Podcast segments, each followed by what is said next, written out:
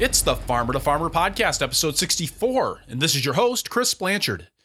My guest today, Laura Frerichs, owns and operates Loon Organics with her husband, Adam Cullip, in Hutchinson, Minnesota. Loon Organics grosses $200,000 on 8 acres of produce and 10,000 square feet of high tunnels, providing for a CSA, local retailers, farm to table restaurants, and the Mill City Farmers Market in Minneapolis. Six employees keep the farm humming and beautiful.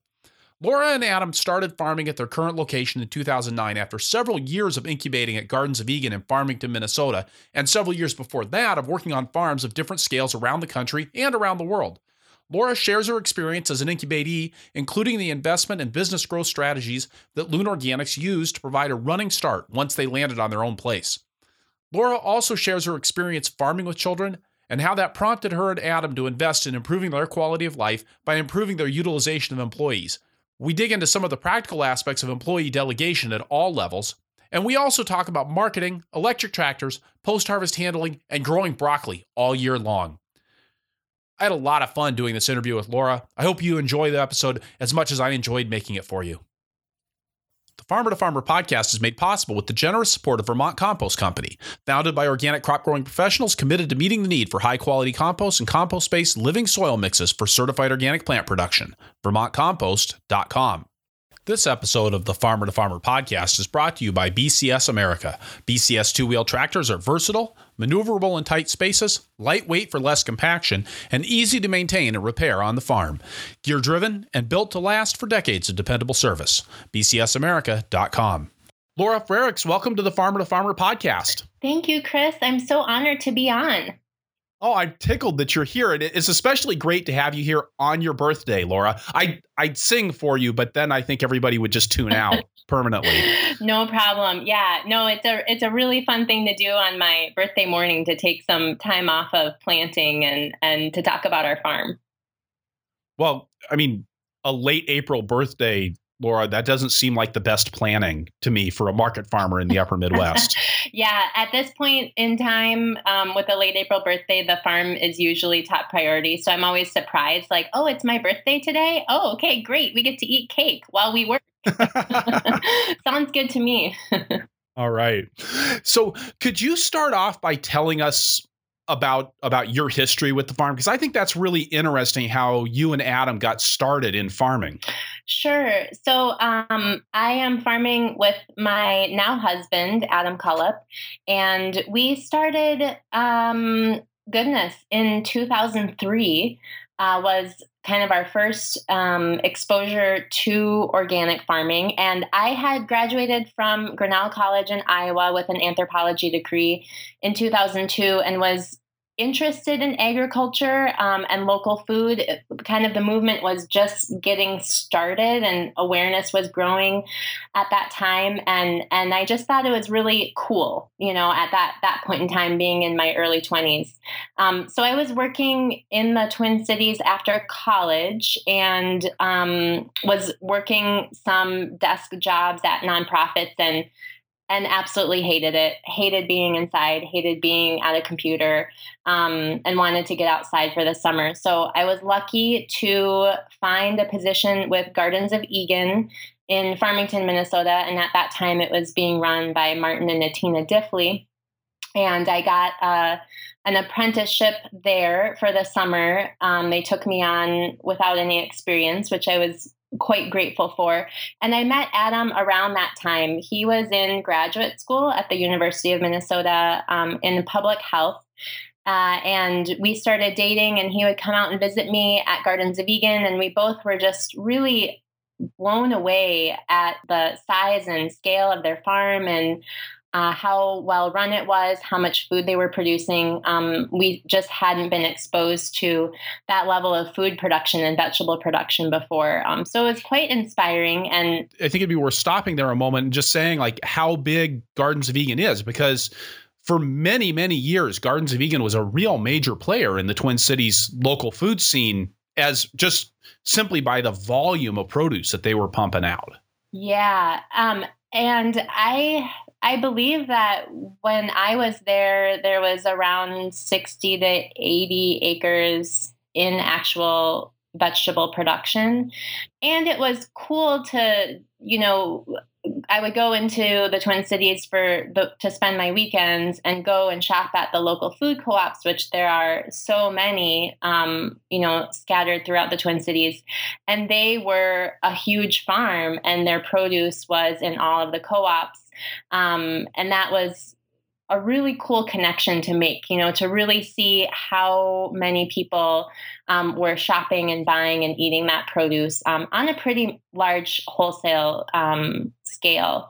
Uh, so it was a great place to start. Um, and what is ironic about it is that uh, then just a couple years later, we ended back up at Gardens of Eagan and renting land from them, and they gave us gave us our start there and gave us an, an incubator situation. So um, we ended up working on a number of organic vegetable farms in Minnesota. Um, the the following summer, we actually went south for the winter. I worked on an organic date farm in Southern California for one winter, and then we went to uh, Brazil and worked on a biodynamic farm there for a couple of months over the winter before we started our business in 2005. Um, so we were really grateful. We were kind of at that point, you know, being 25 and 26 years old, really interested in farming. Um, had worked on five different farms at that point, but could not at all uh, afford to buy our own farm. And we also, thank goodness, had a little bit of knowledge to say we're not ready to buy a farm and farm on our own. We're, we're just, that wouldn't be successful. Um, so Atina and Martin were really gracious in saying, you know what, we have a field, a small field that we're not using. We could totally set it up for you. You can borrow and use some of our infrastructure and equipment. Um, there was a house uh, that they owned on the other side of the farm, very close to the field that they had um, for us to rent. And so we had housing. We built a little pack shed there. We set up a little cooler, um, and you know we were good to go. Uh, so that opportunity, you know, really allowed us to say do we want to do this? You know do we do we want to farm? Because we can easily walk away after a year and not be out you know and not have a mortgage um, not have a lot of of stress about making that decision. Um, and and that was pretty invaluable for us. And and that year um, really solidified that that we loved what we were doing um, and we wanted to continue farming you know in some capacity um, and just kind of grow and build our business. And i i remember actually visiting gardens of eagan at that time and and i don't think that i had met you at that point but i saw your your setup there. Atina toured me through there.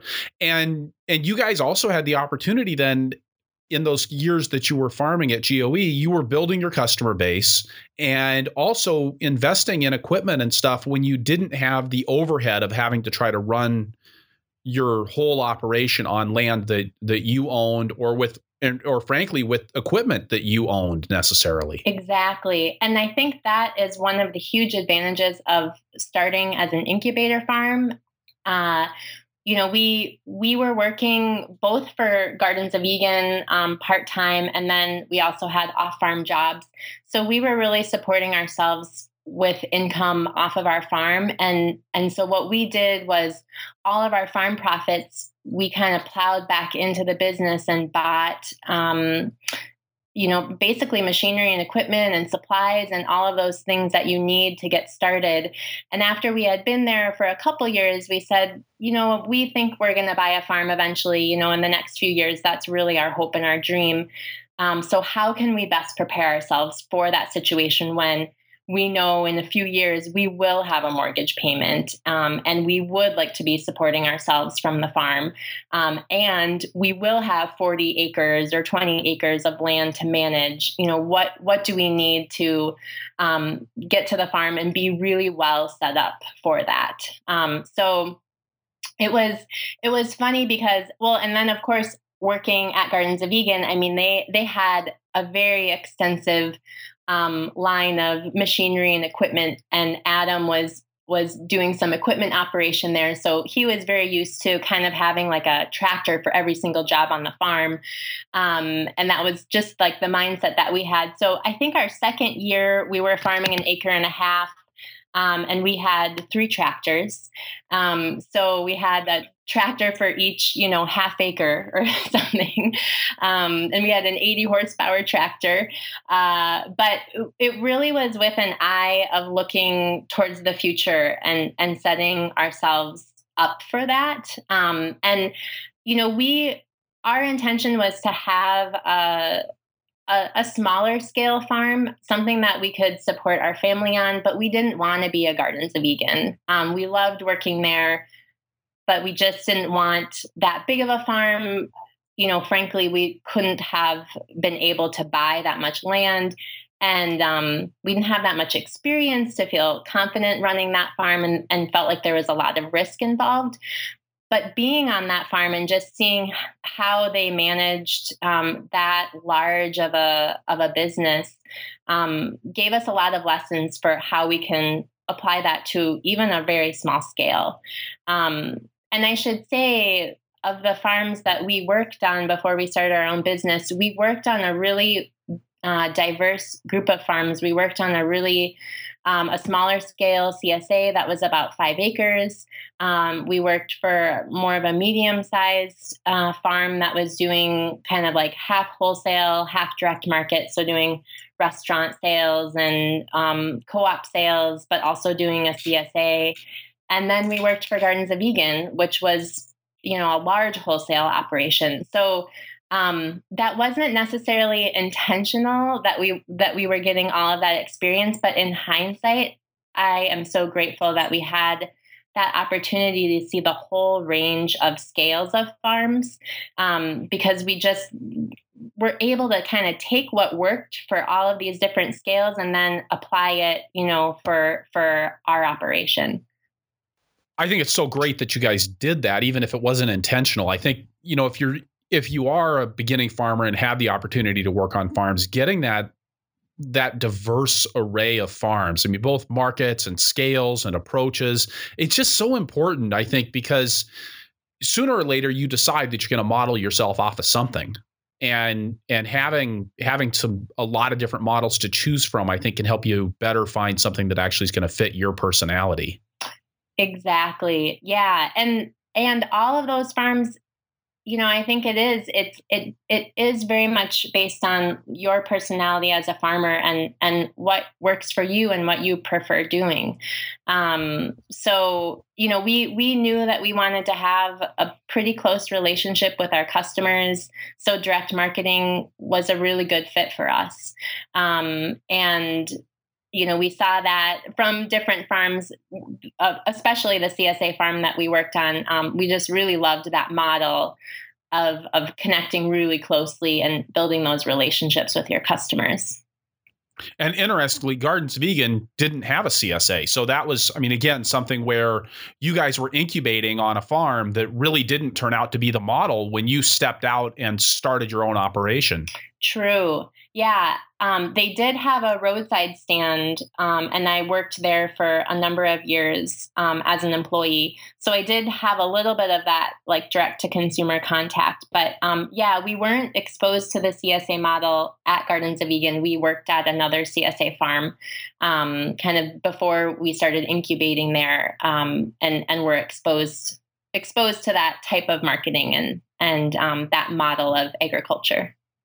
How long did you guys incubate at Gardens of Eagan before you stepped out and got your own piece of land? We were there for four seasons.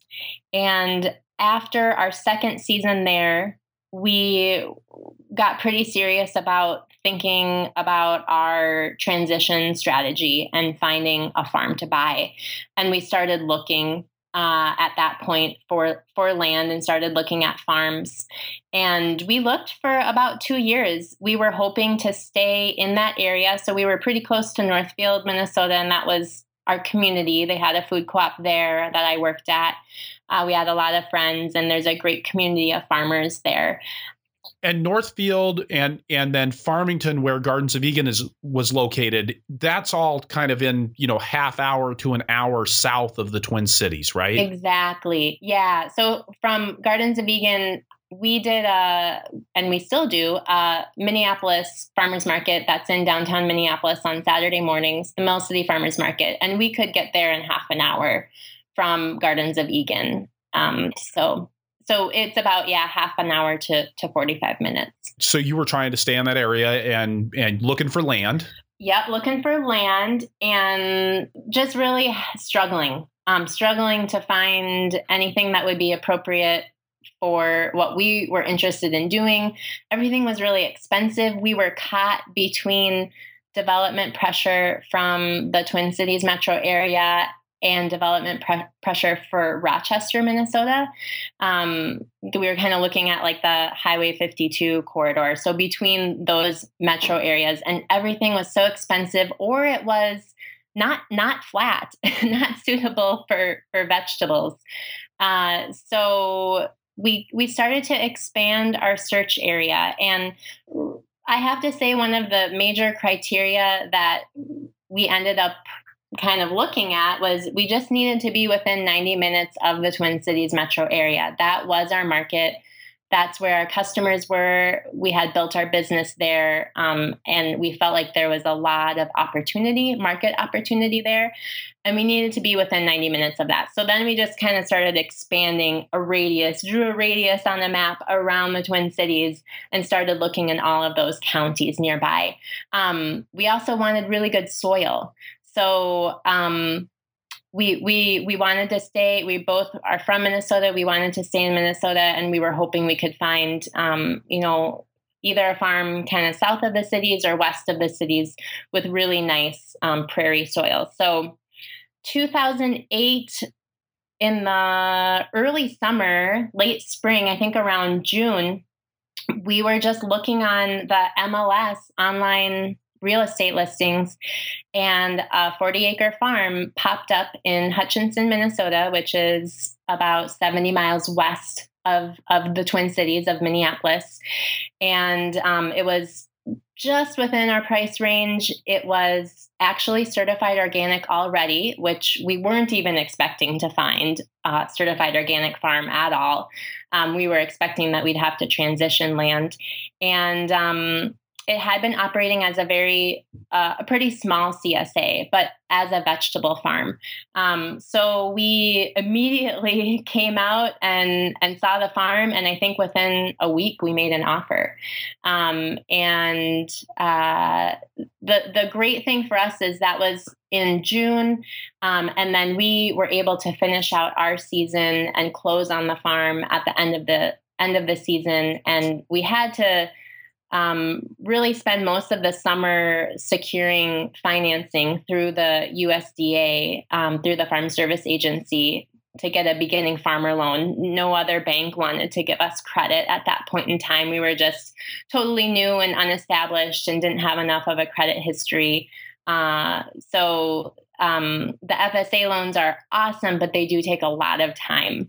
Um, a lot of paperwork. So much paperwork. Yeah, so much paperwork, and just you know, this that everything has to be reviewed. I mean, it's it's a bureaucratic process, um, and it took some time. Um, although I will say, I'm so grateful that that they are available because we wouldn't have been able to buy this farm otherwise. Um, so we were able to kind of get the get everything you know in order over those um, four or five months before we closed and, and moved to the farm in october of 2008 and we have been there been here ever since. Um, this is our eighth season here. Um, I, I am losing track. Yeah. It's been a while. Um, but but really our goal was to uh, move on to this farm and for Adam and I to be able to quit our off farm jobs and become full time farmers.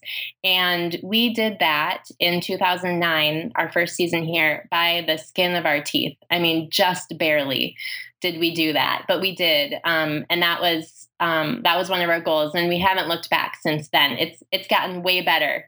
we're we're not we're not doing it by the skin of our teeth anymore. We're actually um, making a living um, pretty much solely from the farm, um, from farm income, and and it has worked really well for us.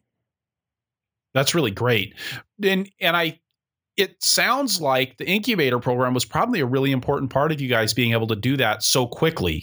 Exactly. Um, yeah, I I think that that was one of the you know most crucial parts of our success in terms of being able to start a business virtually without anything. Um, with very we had about $5000 in personal savings that we used to kind of get us going and to finance um, our first you know startup year.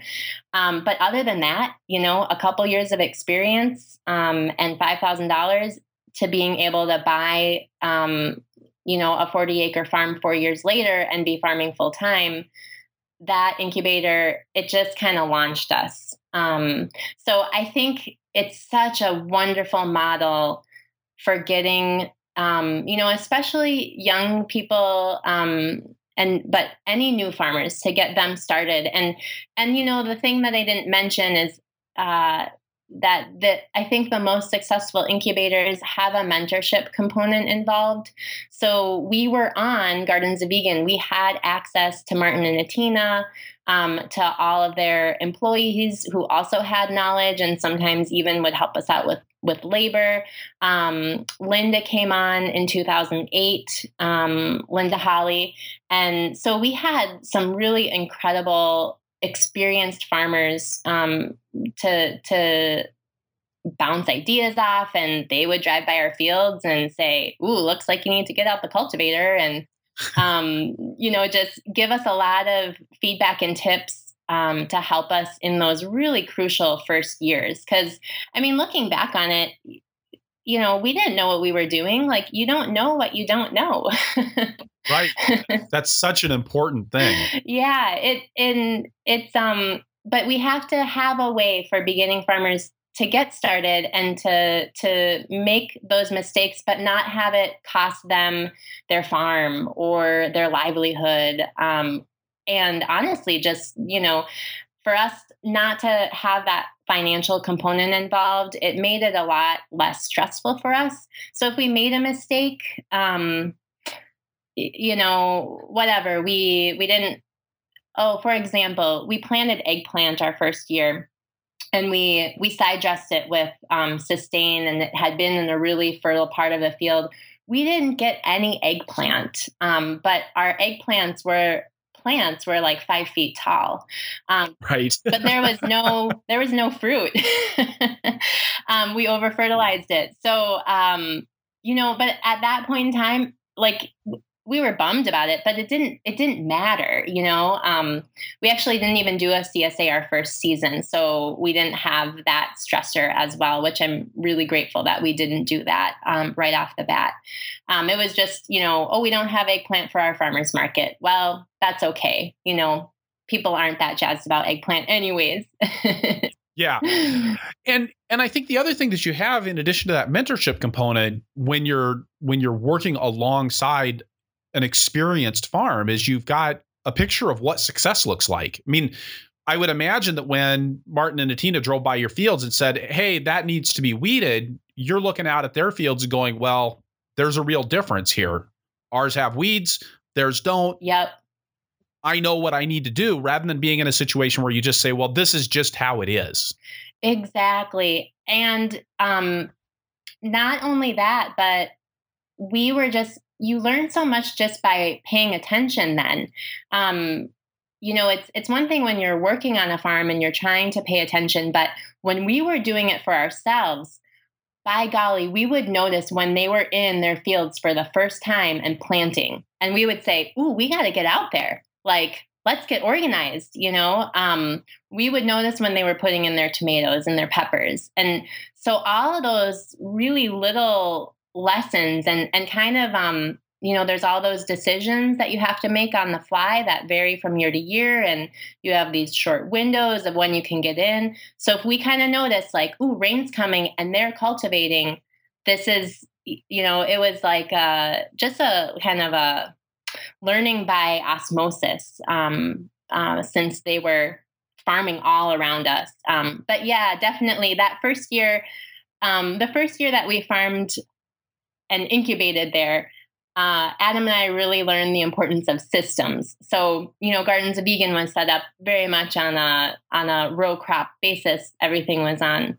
36 inch centers and you know very clean and well well tended and taken care of and we kind of planted you know some things over on this side of the field some things over on the other side of the field and then we'd plant some salad mix in the middle and we got into the season we're kind of like we have absolute where's our system? Like what are we what what are we doing?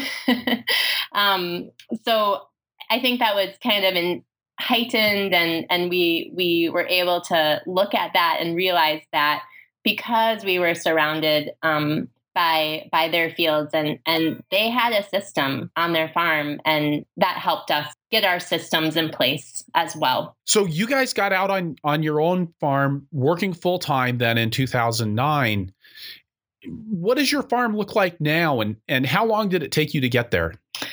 Sure. So um, the majority of our produce is direct marketed. Um, about 60% of our sales uh, are from our CSA program, and that is about 175 boxes that we pack each week during the season. We have an 18 week season um, for our main summer season. And then we are attending um, the the Mill City Farmers Market in Minneapolis. We've been there uh, since that market started in 2006. And so this will be our 11th season there. It's been a fabulous market, and we've we've kind of grown with that market um, since the market started around the time that we started farming. Uh, our business and our uh, stall there and relationships with customers have kind of have grown together which has worked out really well for our farm and it's become a, a great source of business. So we do about 35% of our sales are at our farmers market stand, and then we do about 5% wholesale. And um, that when we moved here in 2009, um, I believe we were around 125 actual CSA boxes that we were packing each week. So we have grown since then. And when we moved here, that that was our fifth year of Adam and I operating our business, operating Loon Organics.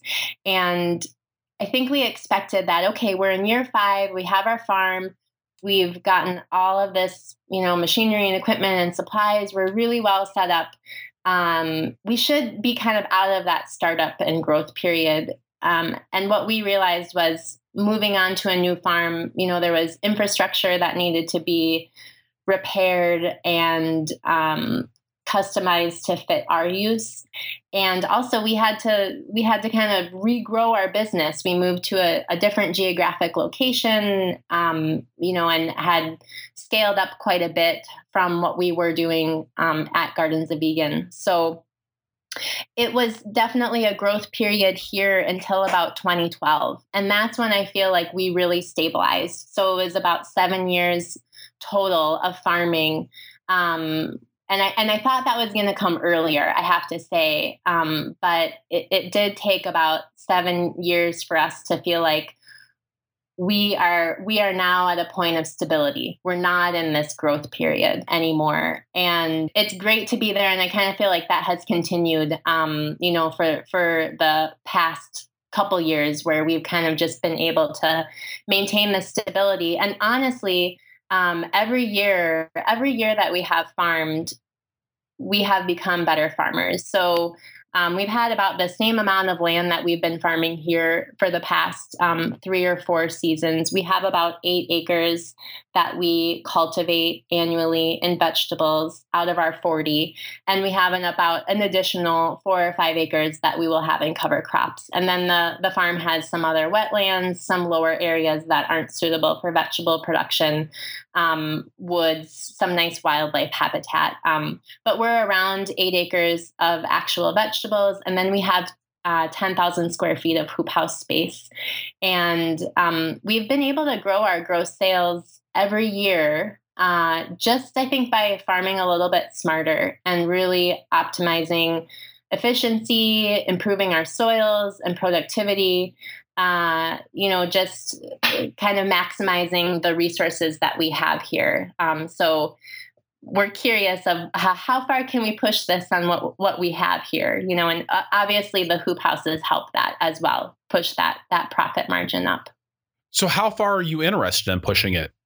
I mean is is it something where you're you're continuing to want to expand your sales or are you are you hitting a point where you feel like we're in the groove we're making enough money and and that's good all we need to do is keep up with inflation? Yeah we're not really interested at this point in time in expanding uh, a lot of the volume that we're doing. We're not interested too much in expanding our CSA. We, you know, I think it's more of like optimizing our markets. So, you know, making sure that everything that we can sell at our farmers market that we are growing and that we have available. So we're not missing out on any sales opportunities there. Um, you know, and same thing with some of our wholesale accounts. You know, how can we kind of just best optimize this and fit this into our operation? Um, you know, I think the we feel fine about what we are making as a family in terms of our salary.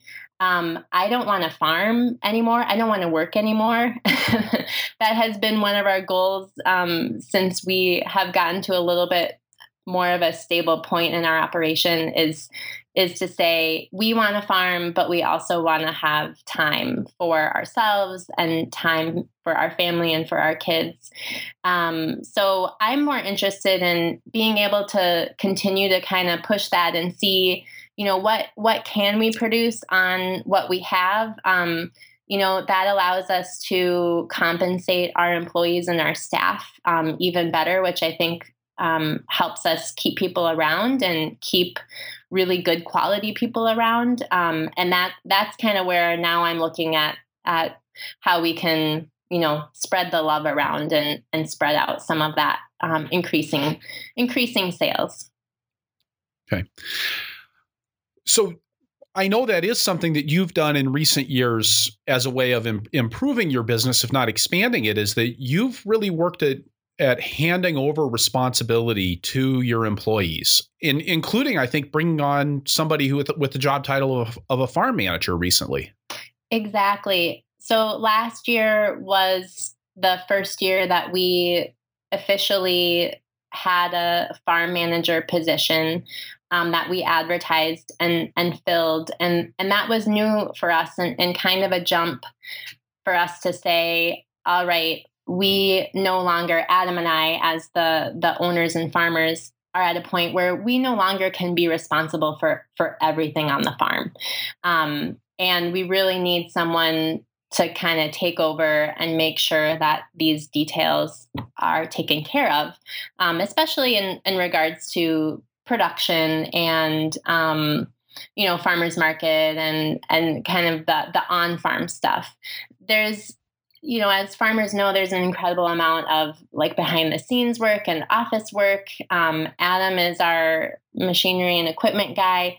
He has a lot of work in his shop um, that he needs to take care of and kind of just basic facilities management. Um, and then I have, you know, the book work and newsletters and emails and all of that stuff, which was happening after work in the evenings. Um, and that totally blows. You know, like you have no time then as like a couple and um, with your kids if you're stressed out about writing your newsletter for the next day. Um, so that was one of our goals was to be able to free up um, time for both Adam and I to really focus on what we felt like we needed to do um, and and integrate that into our regular workday so that it wasn't it wasn't an after hours thing. It wasn't something that I needed to be with our crew all of the time. We had someone um, who could take over some of that, um, and that we've found some great people to do that. We raised our CSA prices and asked our members to pay a little bit more, um, and we put all of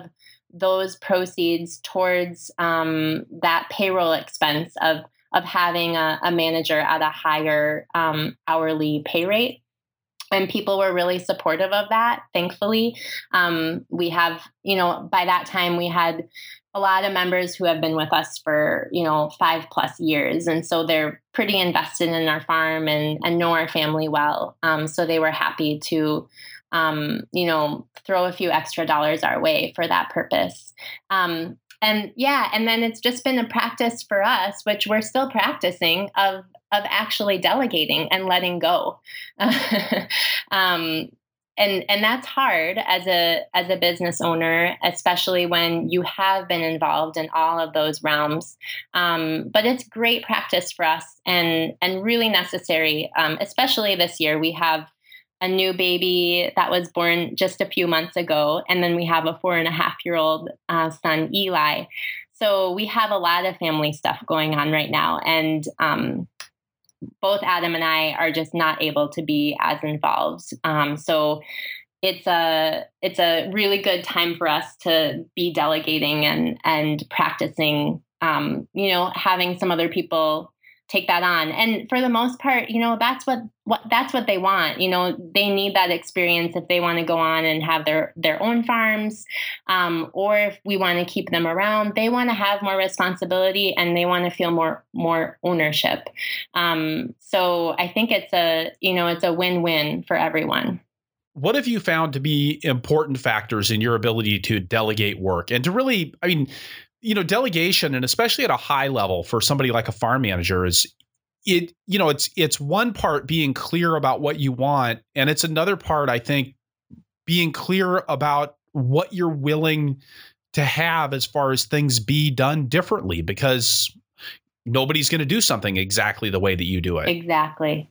Yeah i i think that is sometimes the biggest struggle uh, and that that's kind of the letting go process that i'm talking about. So the process of of delegating has really been a process of letting go um, and letting go of of some of that uh, responsibility and control.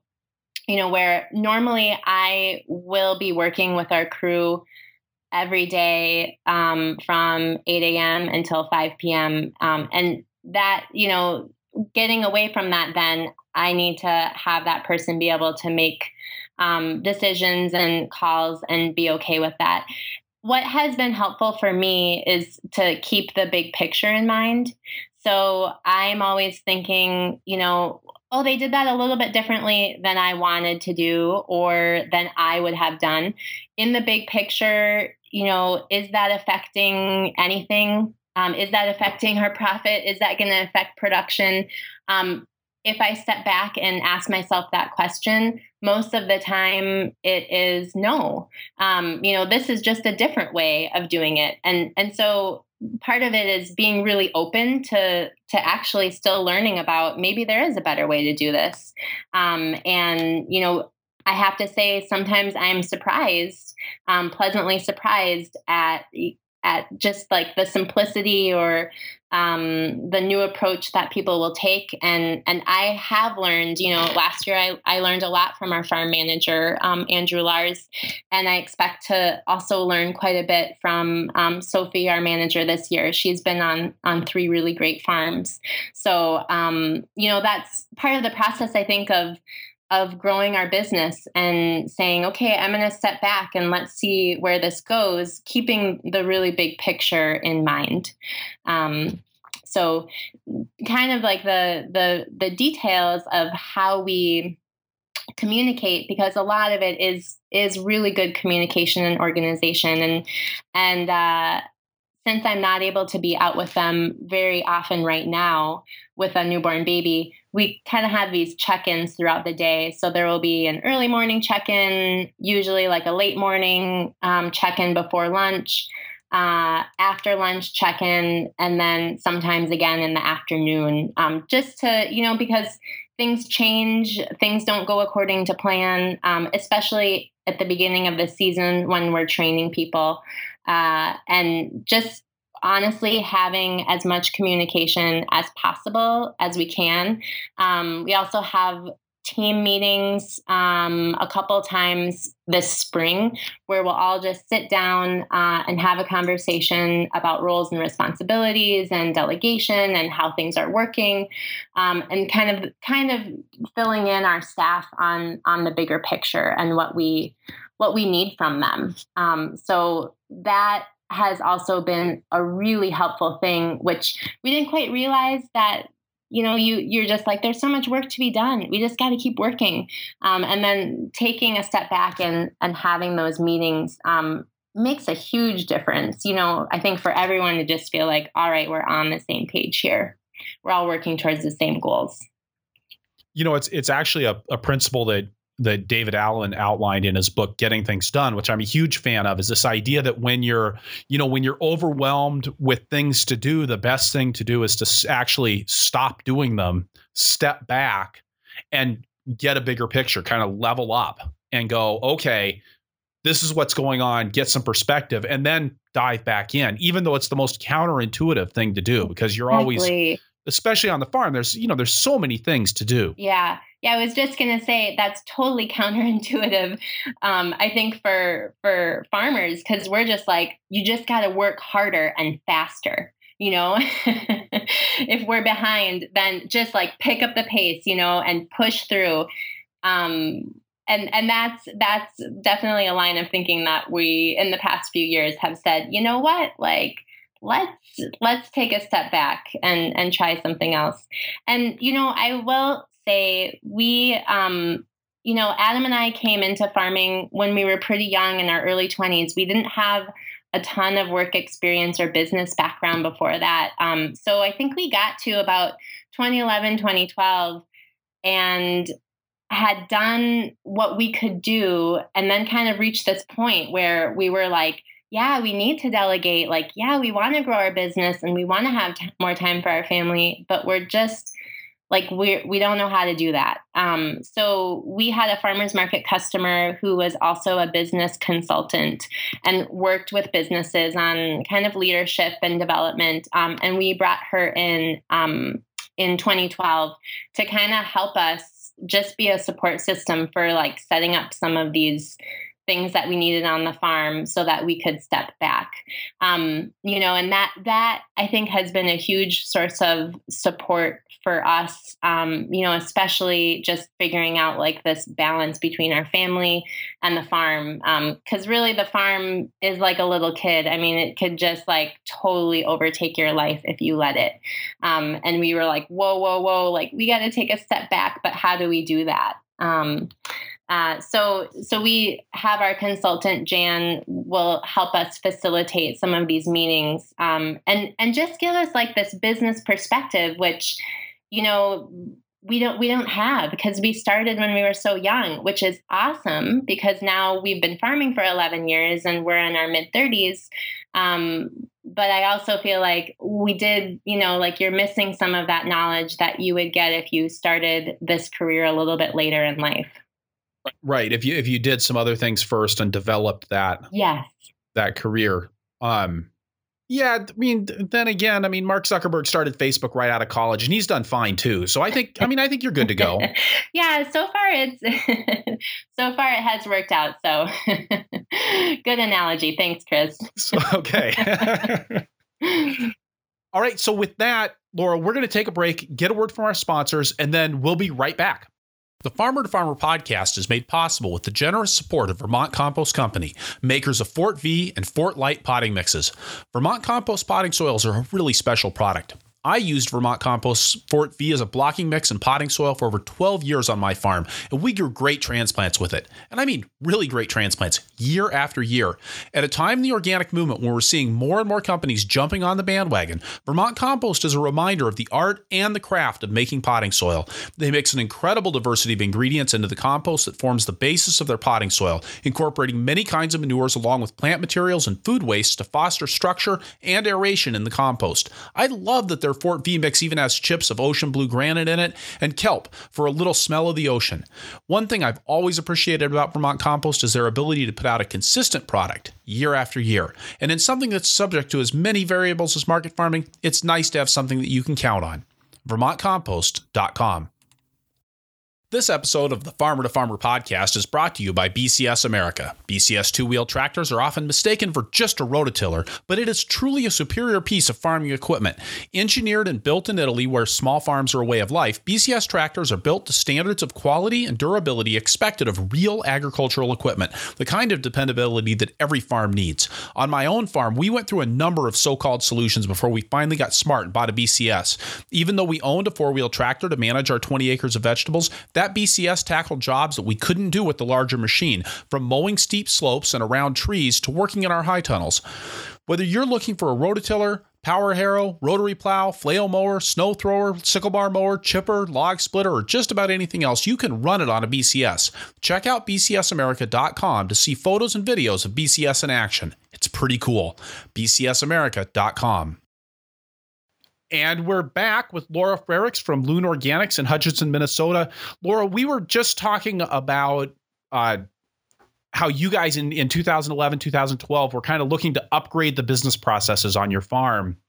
That's also, if, if I've got my math right, that's about the same time that uh, that Eli came along, your your four year old. Exactly. Yeah, Eli was born in the late summer of 2011 and in 2012 was was really when we said wow we need to figure out uh, a better way of, of doing things and how we can have a little bit more balance in our lives.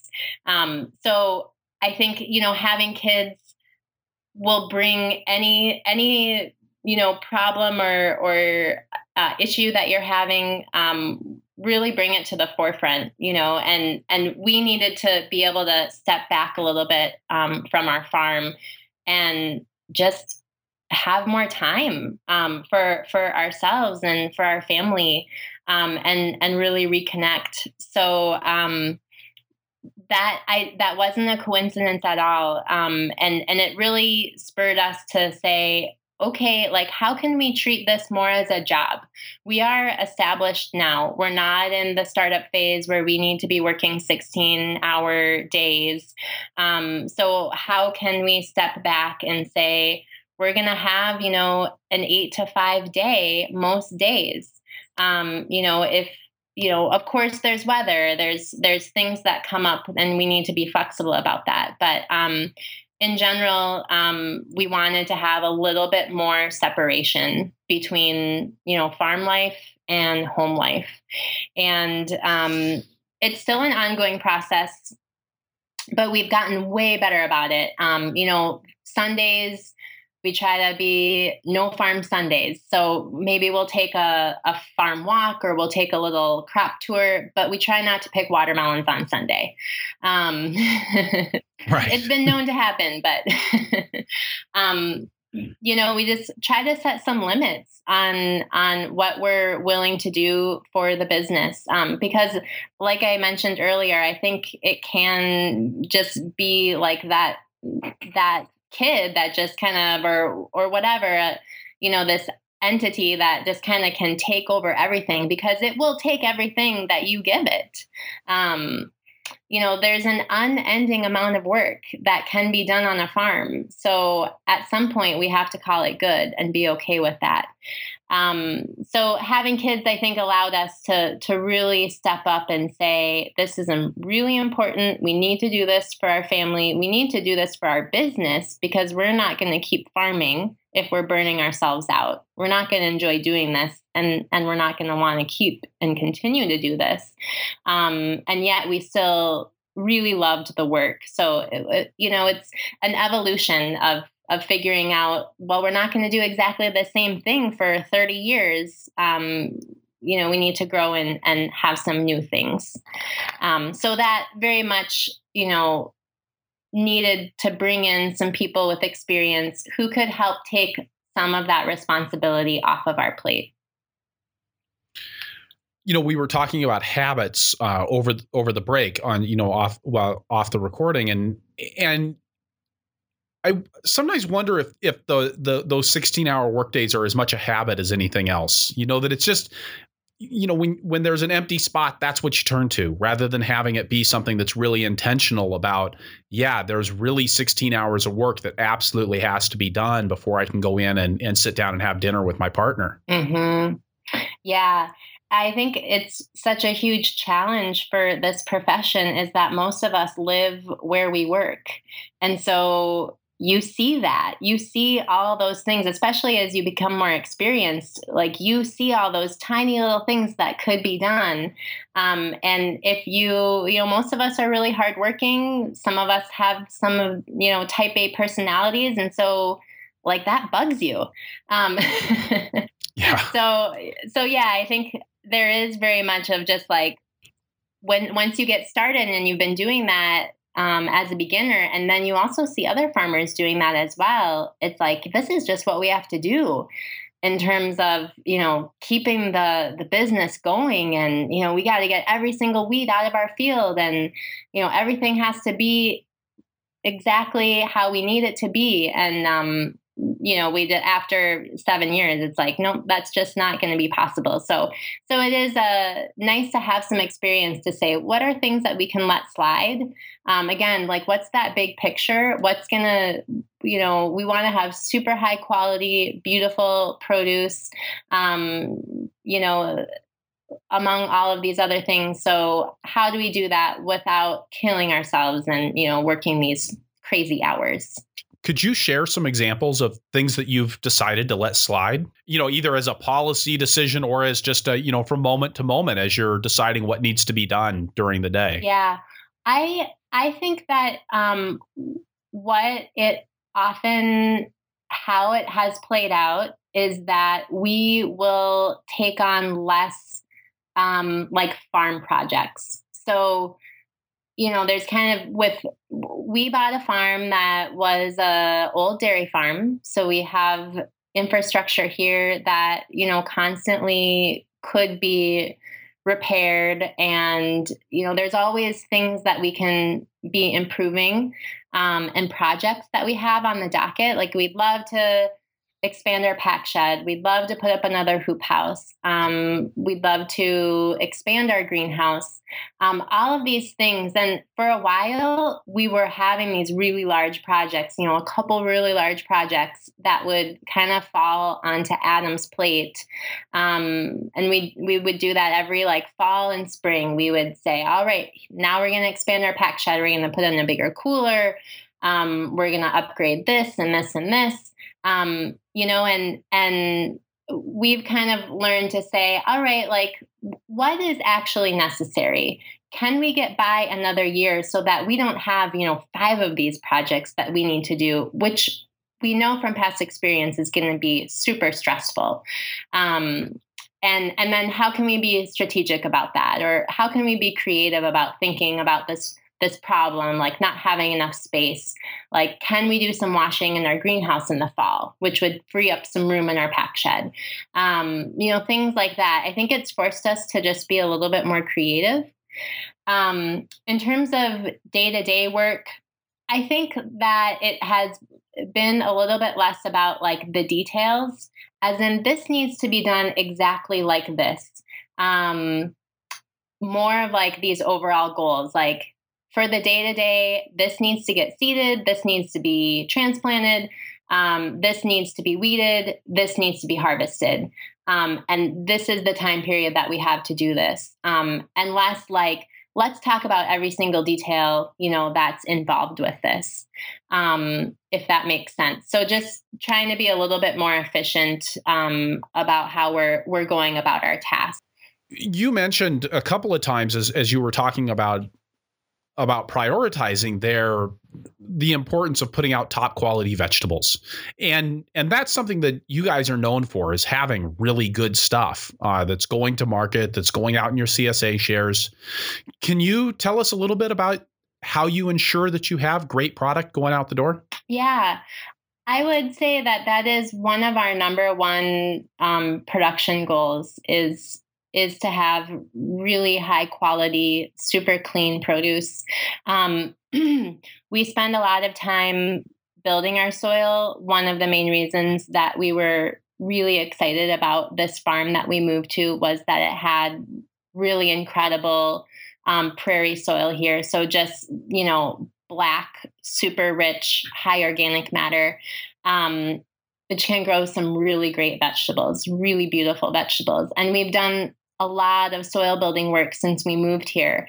And immediately, I mean, it was a it was a big expense when we moved here. And I remember um, one of our mentors telling us, you know, like it's worth it. Like invest in that. Invest in cover cropping. Invest in compost and manure you it will pay dividends and it and it totally has and it's kind of amazing how quickly um, we've been able to just see results from that so we've been pretty intensive about about building our soils um, and finding a cover cropping strategy that works for us and for our soils um, and i think you know for us we of course do soil testing and and kind of monitor things but the real indicator for us is the quality of our produce. Um, and that just has continued, um, you know, to be really our biggest goal here. Um, and and luckily, I feel like we have we have the knowledge and we have the production skills um, to know how to grow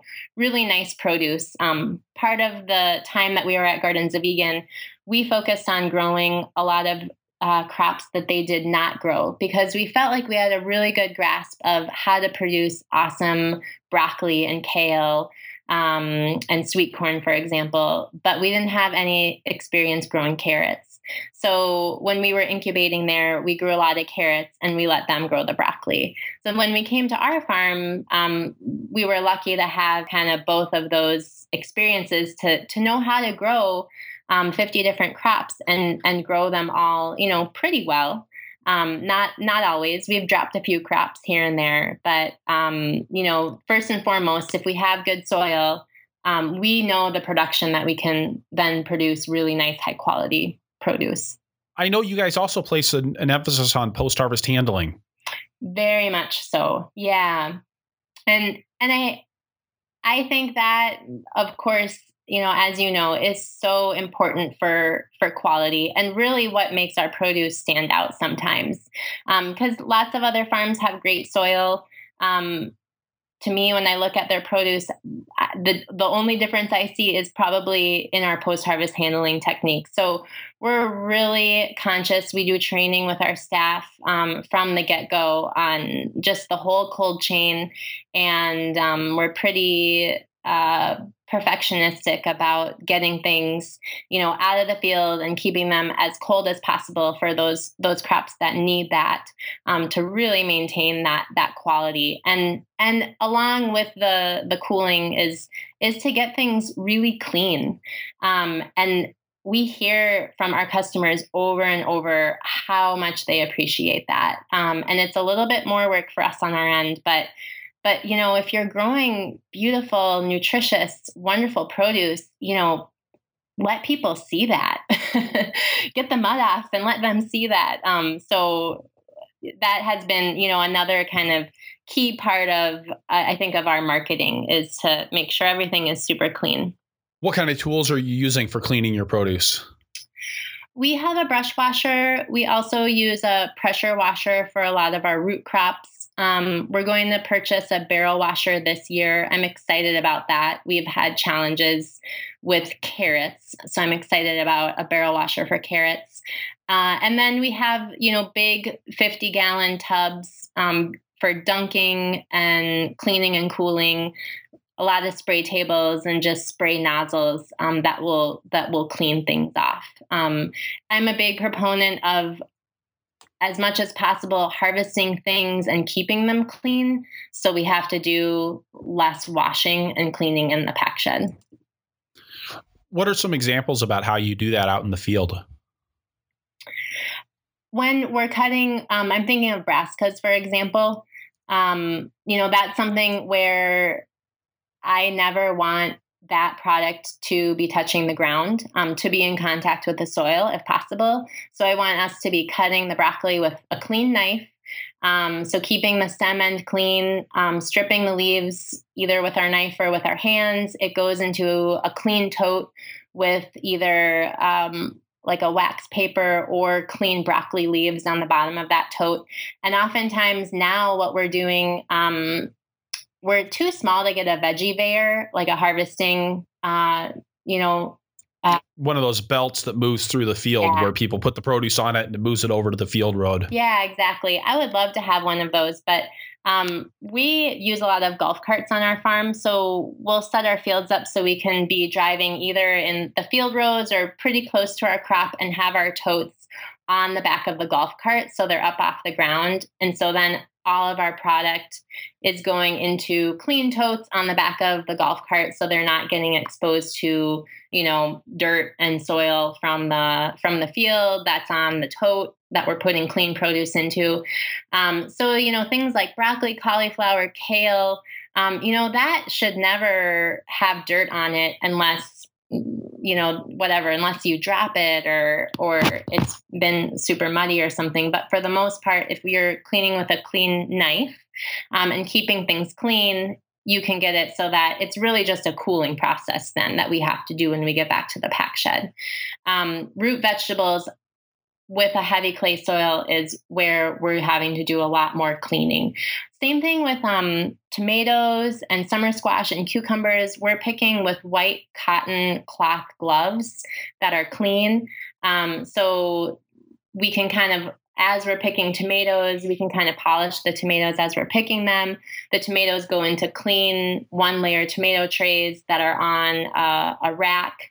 Um, sorry, that are on a, um, a little harvest wagon or on a golf cart. Okay. Um, so, you know, the tomatoes are something that we're not washing, but they're really clean. Um, you know, we're trellising the tomatoes, they're up off the ground.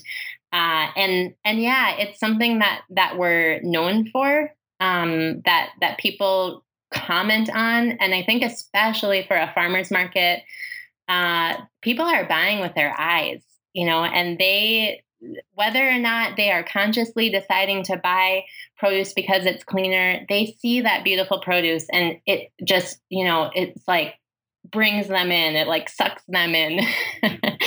and they want to take pictures of it and um, you know, they want to they want to eat it. So it's it's to our advantage as well. So Laura, I mean, we just talking about how the farmers market makes you know is is this place where you really are advertising your business but you guys are also running a csa as a fairly major portion of your well, not even as a fairly major portion you guys are running a csa as a as the cornerstone of your business with 60% of your sales going there but you're in one of the most crowded csa markets in the country and I know a lot of folks in in the Twin Cities have been complaining about how the CSA market is full. How are you guys dealing with that? It's a great question, Chris. Uh, we have definitely noticed there's just a plethora of CSA farms now that are marketing in and around the Twin Cities. And it's wonderful. Um, it's wonderful to see that we just have, you know, so many new farmers who are getting into it. But I think it's also become super competitive. Um, I'm grateful we've had a a wonderful group of of kind of core members who have been with us for several years, many years, five to seven years. And we find that they are our biggest cheerleaders. So through word of mouth, um, through getting their their friends and their neighbors and their family members to be a part of our farm, um, we've kind of grown this this very strong community where I think we have about a seventy five percent retention rate. Um, it does vary from year to year. Um, one of the most interesting things that we noticed is we for many years had a CSA pickup site at our farmers market stand. And so we saw those members every week um, had a pretty strong relationship with each one of those members, and they would not drop out. Um, you know, we had such a long waiting list for our farmers market pickup site because no one would drop out unless they had to move across the country or something they would right. buy gosh they were gonna you know stay in our csa they loved us you know we became friends with a lot of them um, we get together with them outside of of the farm and csa events so that one-on-one connection and and CSA is really relationship building. So it takes time. It's similar to a farmers market stand where now that we have been at the same farmers market for 10 years, we have customers who have been shopping with us for that long. We've seen their kids grow up. Um, we've seen divorces, we've seen marriages, we've kind of seen the whole gamut of what has gone on in people's lives, and they have seen the same as well in our lives. So that you know is really the heart of direct marketing is that that that relationship building um, so for us to have a core group of members to kind of really you know get get their friends and family involved and find people that are a good fit for our farm uh, as well as having a farmers market stand where we are able to advertise. We get some wonderful publicity there. Um, that's kind of an intangible, you know, advertising. We can never even buy um, that kind of publicity that we get um, from from being there and from being a public public face there. Um, but yeah, it really does come down to relationships. And we try to cultivate that even for members who aren't able to come out to the farm through a pretty detailed newsletter. Um, you know, keeping them up to date throughout the throughout the season and in the off season about what's going on at the farm. Um, and and really being pretty open about you know our family and um, and our staff and making it really personal. Um, I had one member who um, left us for a couple years just because one of our drop sites wasn't convenient for her. And she came back after a few years and she said, You know why I came back? I had a CSA, the produce was just fine, but I missed your newsletter and that's why I came back to you. so wow, I, that's yeah, I was amazed, and you know, I was like, great, people are reading it. You know, not everyone does, but the people who do really appreciate it, um, and it just helps to build that build that connection with people. And just to, to dig into the nitty gritty a little bit, how are you guys distributing the newsletter? Is that going out over email, printed in the box, sitting there at the drop site? how's that structured? Yep. So we send it out through MailChimp to everyone um, online um, before they pick up their box, usually. Like our goal is to do it the night before um, for people so they know what's going to be in their box. But they also get a paper copy in their box. And I would love to get away from printing, you know, 175 um, two page newsletters every week, but people love the paper. They put them in binders, they keep them for years, you know, because they have a lot of recipes on them. And um, I just, you know, there there's something really tangible about that paper. Um, so for now, we're we're sticking with that, the paper and the the online format as well. Okay. And you're you're putting it right in the box? Yep, it's just folded like right underneath, you know, the flap of the box how is the newsletter organized? What what information are you putting into it? Do you kind of have a standard template that you're using every week? Yes, we do have a standard template. Um, it consists of letting people know what's in the boxes, um, first and foremost, and giving them some information about that. Anything we strive to have about 10 to 15 different items in our box. Um, I will say that's another I think an advantage of our CSA is we include a lot of variety in our weekly boxes. Um, so that has been something that has distinguished us from some other farms that will maybe focus more on five or seven items, but they will give you more. Um, we do quite a bit of variety. So we try to have pretty standard items, but always there's one or two things that might be a little bit less well known. So we'll we'll highlight that. We'll maybe include a picture, give people information about what it is and how to cook it. Um, and then there's some news from the farm. So, usually a paragraph or two that I'm writing or a staff person is writing just to let them know, um, you know, what's, what's going on at the farm this week and what happened and any funny stories or any notable things.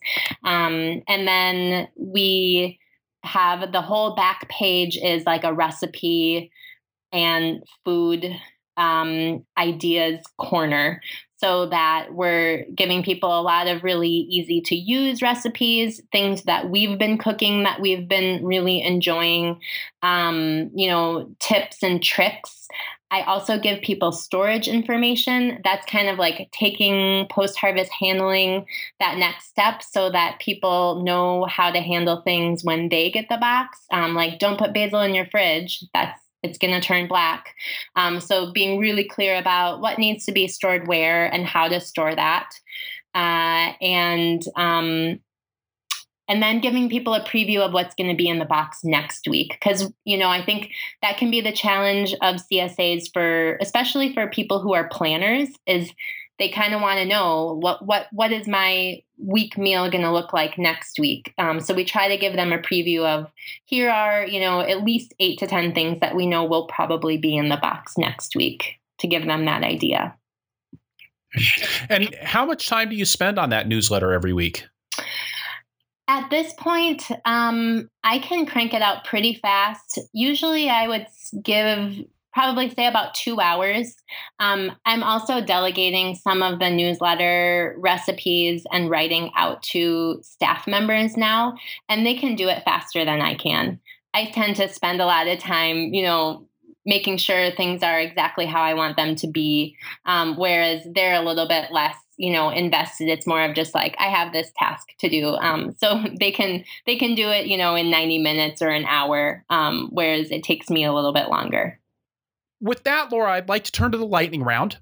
Uh, you know, ask you some uh, a quick round of questions here. What's your favorite tool on the farm? My favorite tool is we have an electric fleet here on the farm. Um, we have electric golf carts and we have electric tractors. That is Adam's forte. He's converted uh, four tractors now to be electric powered. And they're definitely my favorite tool. I love transplanting behind a quiet electric tractor. Um, no loud screaming over motors, no yelling at the drivers. Um, we can listen to music while we're transplanting, um, and we can go really, really, really slow if we need to. Uh, so you know the the electric golf carts are we have four of those and they're just indispensable for us. They are our harvest carts. Um, we use them to get all around the farm. And for the most part you know we're a small farm. We don't need usually to be transporting thousands of pounds of produce around the farm. If we do, we'll we'll grab a tractor and a wagon. Um, but normally, you know, it's it's transporting um, you know 50 pounds of greens or 100 heads of broccoli or something, and that can totally be done on a golf cart. Um, so it's quiet. We're not using gasoline. Um, they're quick and they're really fun. They're really fun to drive. Same with the electric tractors. People just love driving them. They're easy to use. Um, you know, you just plug it in after after you're finished with it. So um, it's kind of um, you know makes everything everything easier for us and quiet. I appreciate that it's quiet. So, what kinds of tractors has Adam converted to electric? I mean, I, I know the G. I mean, that's kind of the standard conversion. Yeah. But it sounds like maybe you've got more than that. We do. And actually, he, what's funny is he has actually never done a, an Allis G. Um, he did, his first one was a Hefty G, which is kind of a knockoff of that, um, of the Allis G. Um, so that was our first one. Uh, and then he did uh, a, a Cockshutt um, the awesome thing about converting tractors to electric is he's been able to to get some tractors that have had um, regular gasoline motors that don't work anymore. You know, they've blown up. They're they're non-functional. Um, so he can get some tractors for a steal um, and then convert it to electric, you know, where he takes out the motor anyways. So you don't need that component to be working. Um, so we have the Cockshutt. That's probably our nicest electric tractor that has more power. Um, we're using that now um, for transplanting. So we have a um, a homemade transplanter that Adam made that um, that electric tractor can pull uh, and can also do some light tillage. And then last year, he converted a, a case offset tractor. And again, that tractor normally would be, you know, a ten to twelve thousand dollar tractor, and and it had a blown motor, so he got it for a few thousand dollars.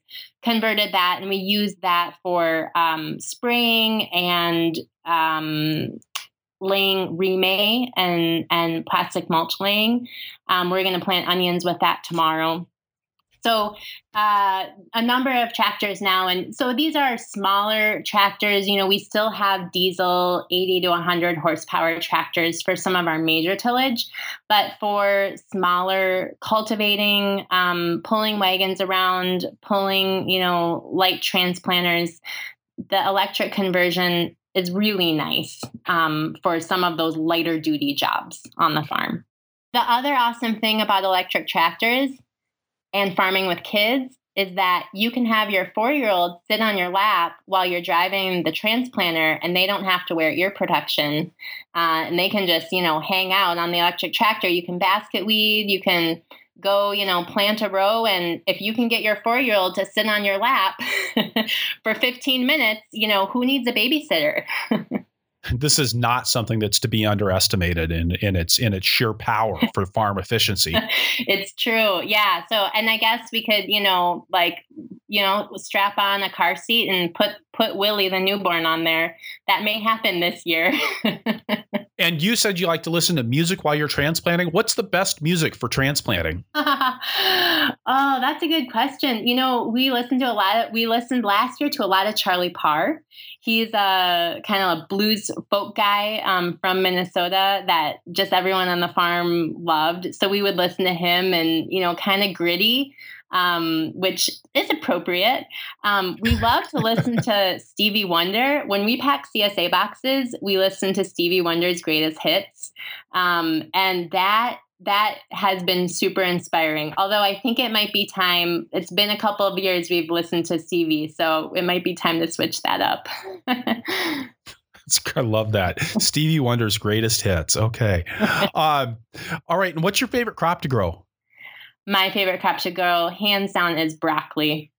Um, I just love everything about it. The we've got a great system. Um, it's transplanted we can cultivate it and side dress it. Usually, we don't have to hoe or hand weed our broccoli. It's a great crop to put in a field that we have some perennial weeds like quackgrass in because we're just going to be cultivating that crop a few times and we can keep it really clean. Um, so it's a, a, great crop to help like clean up a field. And then we grow great broccoli on our farm. Um, just huge heads. They're beautiful. It's super delicious. Um, it's a favorite crop of our CSA customers and our market customers. So it's like, it's got everything going for it. Are you doing broccoli all summer long? Because yeah. that's not an easy thing to do. Yeah, actually, we seed broccoli in our um, greenhouse every week of the summer. So we do like I think 17 plantings, succession plantings of broccoli. Um, I think we're on, we're seeding number five, um, succession number five today. And we found a few varieties that do do really well um, through the summer. And, and again, like, you know, just having having really nice broccoli in the summer. I mean, people people love that, um, and that's we can sell, you know, definitely a couple hundred pounds of really nice summer broccoli at our farmers market stand and people are happy to have a couple big heads in their CSA box. I've never heard complaints of too much broccoli. Everybody knows what to do with broccoli. I mean, when I first moved out of my parents' house and had to cook on my own, I knew how to cook broccoli and I ate a lot of broccoli. Yeah. Yeah, I know. It's it's easy, you know. It's it's it's easy to cook with. And and um you know and like kids love our broccoli and so their parents are like my kid will eat your broccoli it's amazing you know and i'm like yeah because like broccoli that you grow that on a farm that in great soil it tastes really good it's sweet um, you know and you can eat the stem so uh, yeah we we love growing broccoli um, i think if we just could grow only broccoli um, we might consider that you know it would not be a great rotation but but it's such a fun and easy crop for us to grow and fast to harvest like the benefits just go on and on i love it and what's the secret to growing great broccoli in the summertime? I mean, in, in, Minnesota, I mean, it gets hot. It does get hot. So um, we definitely grow a couple uh, heat tolerant varieties, and that is really important. Um, and then timing. Uh, we're just making sure that uh, it's always getting side dressed with a round of Sustane, which is a granulated uh, turkey fertilizer. So it's it's getting um, some great nutrients right when it needs it. We're making sure that we're irrigating, um, you know, right when the broccoli is starting to the head of the broccoli is starting to cup, um, and then we're harvesting. We're monitoring it and harvesting it, you know, usually every at least every day. And if it's going to be like a ninety or hundred degree day, that broccoli grows so fast. Sometimes you know we'll do even like a early morning and and you know come back and even check that broccoli at the end of the day if we really don't want to miss it. Um, but wow. for sure pretty much a daily harvest um, for for summer broccoli. That's really intensive management. Yeah i guess it is. But you know it's so it's fast to harvest. Um, so you know, we can just buzz out there with our golf cart and like walk the, you know, walk the couple rows that are coming in and and it's fast. Um and and then it's worth it, you know, just to for for us since we're on limited land, we have to make sure that we are um really capturing as much good quality produce as we can and that we're marketing that because we have a market for it um, and that's i think one of the keys as i mentioned earlier of like how to how our gross sales have continued to grow on a limited amount of land is is we are really maximizing our production, which means we got to get that product when it's at its peak quality. You know, it's something I should have asked you earlier, Laura. What what are your gross sales on your eight acres of produce? Um, we are right around two hundred thousand um, dollars uh, for last year. Um, so that was actually our goal. We were like, can we get to two hundred thousand dollars on eight acres um, with a couple hoop houses? Because um, we've basically kind of been at that same scale and just adding, you know, ten or fifteen thousand dollars in gross sales um, every year. And so we're kind of excited to see what what we can push that to, you know, on on the same amount of land. It's great. And you mentioned the importance of, of recipes and talking about the things that you're actually cooking in your kitchen with your CSA members. What's your favorite thing to make with something that came from your farm? You know, in the summer, we don't have a, a ton of time to cook. It's a lot of like burritos and and steamed veggies and salads. In the fall is when I'm happy for the the kind of the fall slowdown and to get back in the kitchen and really, you know, turn the oven on and do some cooking. Um, I I love I love the nightshade family. I love tomatoes and eggplants and and um, you know basil and potatoes and um, so I I love to um, you know make Italian food um, whether it's baked eggplant or eggplant lasagna, um, ratatouille you know that's what i'm really looking forward to right now. We're, we're getting the first greens of the season and that's always really lovely but like those meaty vegetables um like with that that umami flavor like i just i just crave that. So i'm looking forward to that. Okay now i'm hungry. I know me too. Oh. if you could go and and and finally laura if you could go back in time and tell your beginning farmer self one thing what would it be my advice would be to to myself and to Adam, um, you know, and I think more to myself is is use wheels to your advantage. um, you know, I I did a lot of I, I I love being outside. I love being, you know, out in the field and, and gardening. And I, I would love to just like be outside, pick flowers into a five gallon bucket, you know, and I would just carry that bucket back to our cooler. Um, I just carried a lot of things. And um, now, you know, 12 years later, I'm like, wow, like my body is not, I'm not in my early 20s anymore. Um, you know, farming is hard on your body. So um, I I would just tell myself, you know, like Laura, you're not always going to be this young. Your back isn't going to be this strong. Like, take care of it now, um, and and use wheels, use carts, um, get a golf cart and uh, don't carry so many things and walk. we actually tell people on our farm, um, our employees now, um, we tell them there's no reason to walk on our farm. Like, I don't want to see you walking out to the field. Like, we have golf carts for a reason. Um, you know, so it's an efficiency standpoint, but it's also just like we got to take care of our bodies if we want to keep doing this for, for the next couple decades. Great. Thank you so much for being on the podcast, Laura, and and happy birthday. Thank you so much, Chris. Yeah, it was such a fun um, fun thing to do on my birthday. So thank you so much for inviting me. I'm I'm truly honored. All right. So, wrapping things up here, I'll say again that this is episode 64 of the Farmer to Farmer podcast. And you can find the notes for this show at farmer to farmer farmertofarmerpodcast.com by looking on the episodes page or just searching for Frerichs. That's F R E R I C H S. If you enjoy the podcast, I'll bet you'd enjoy keeping in touch through my email newsletter, The Flying Rutabaga. You can check that out at farmertofarmerpodcast.com or purplepitchfork.com. Also, please head on over to iTunes, leave us a review if you enjoy the show, or talk to us in the show notes, or tell your friends on Facebook. We're at Purple Pitchfork on the book. Your reviews and referrals make a huge difference in our ability to reach out to a growing circle of listeners. Also, I appreciate so much all of the guest suggestions I received through the contact form on farmertofarmerpodcast.com. Please let me know who you would like to hear from. I'll do my best to get them on the show. Thank you for listening. Be safe out there and keep the tractor running.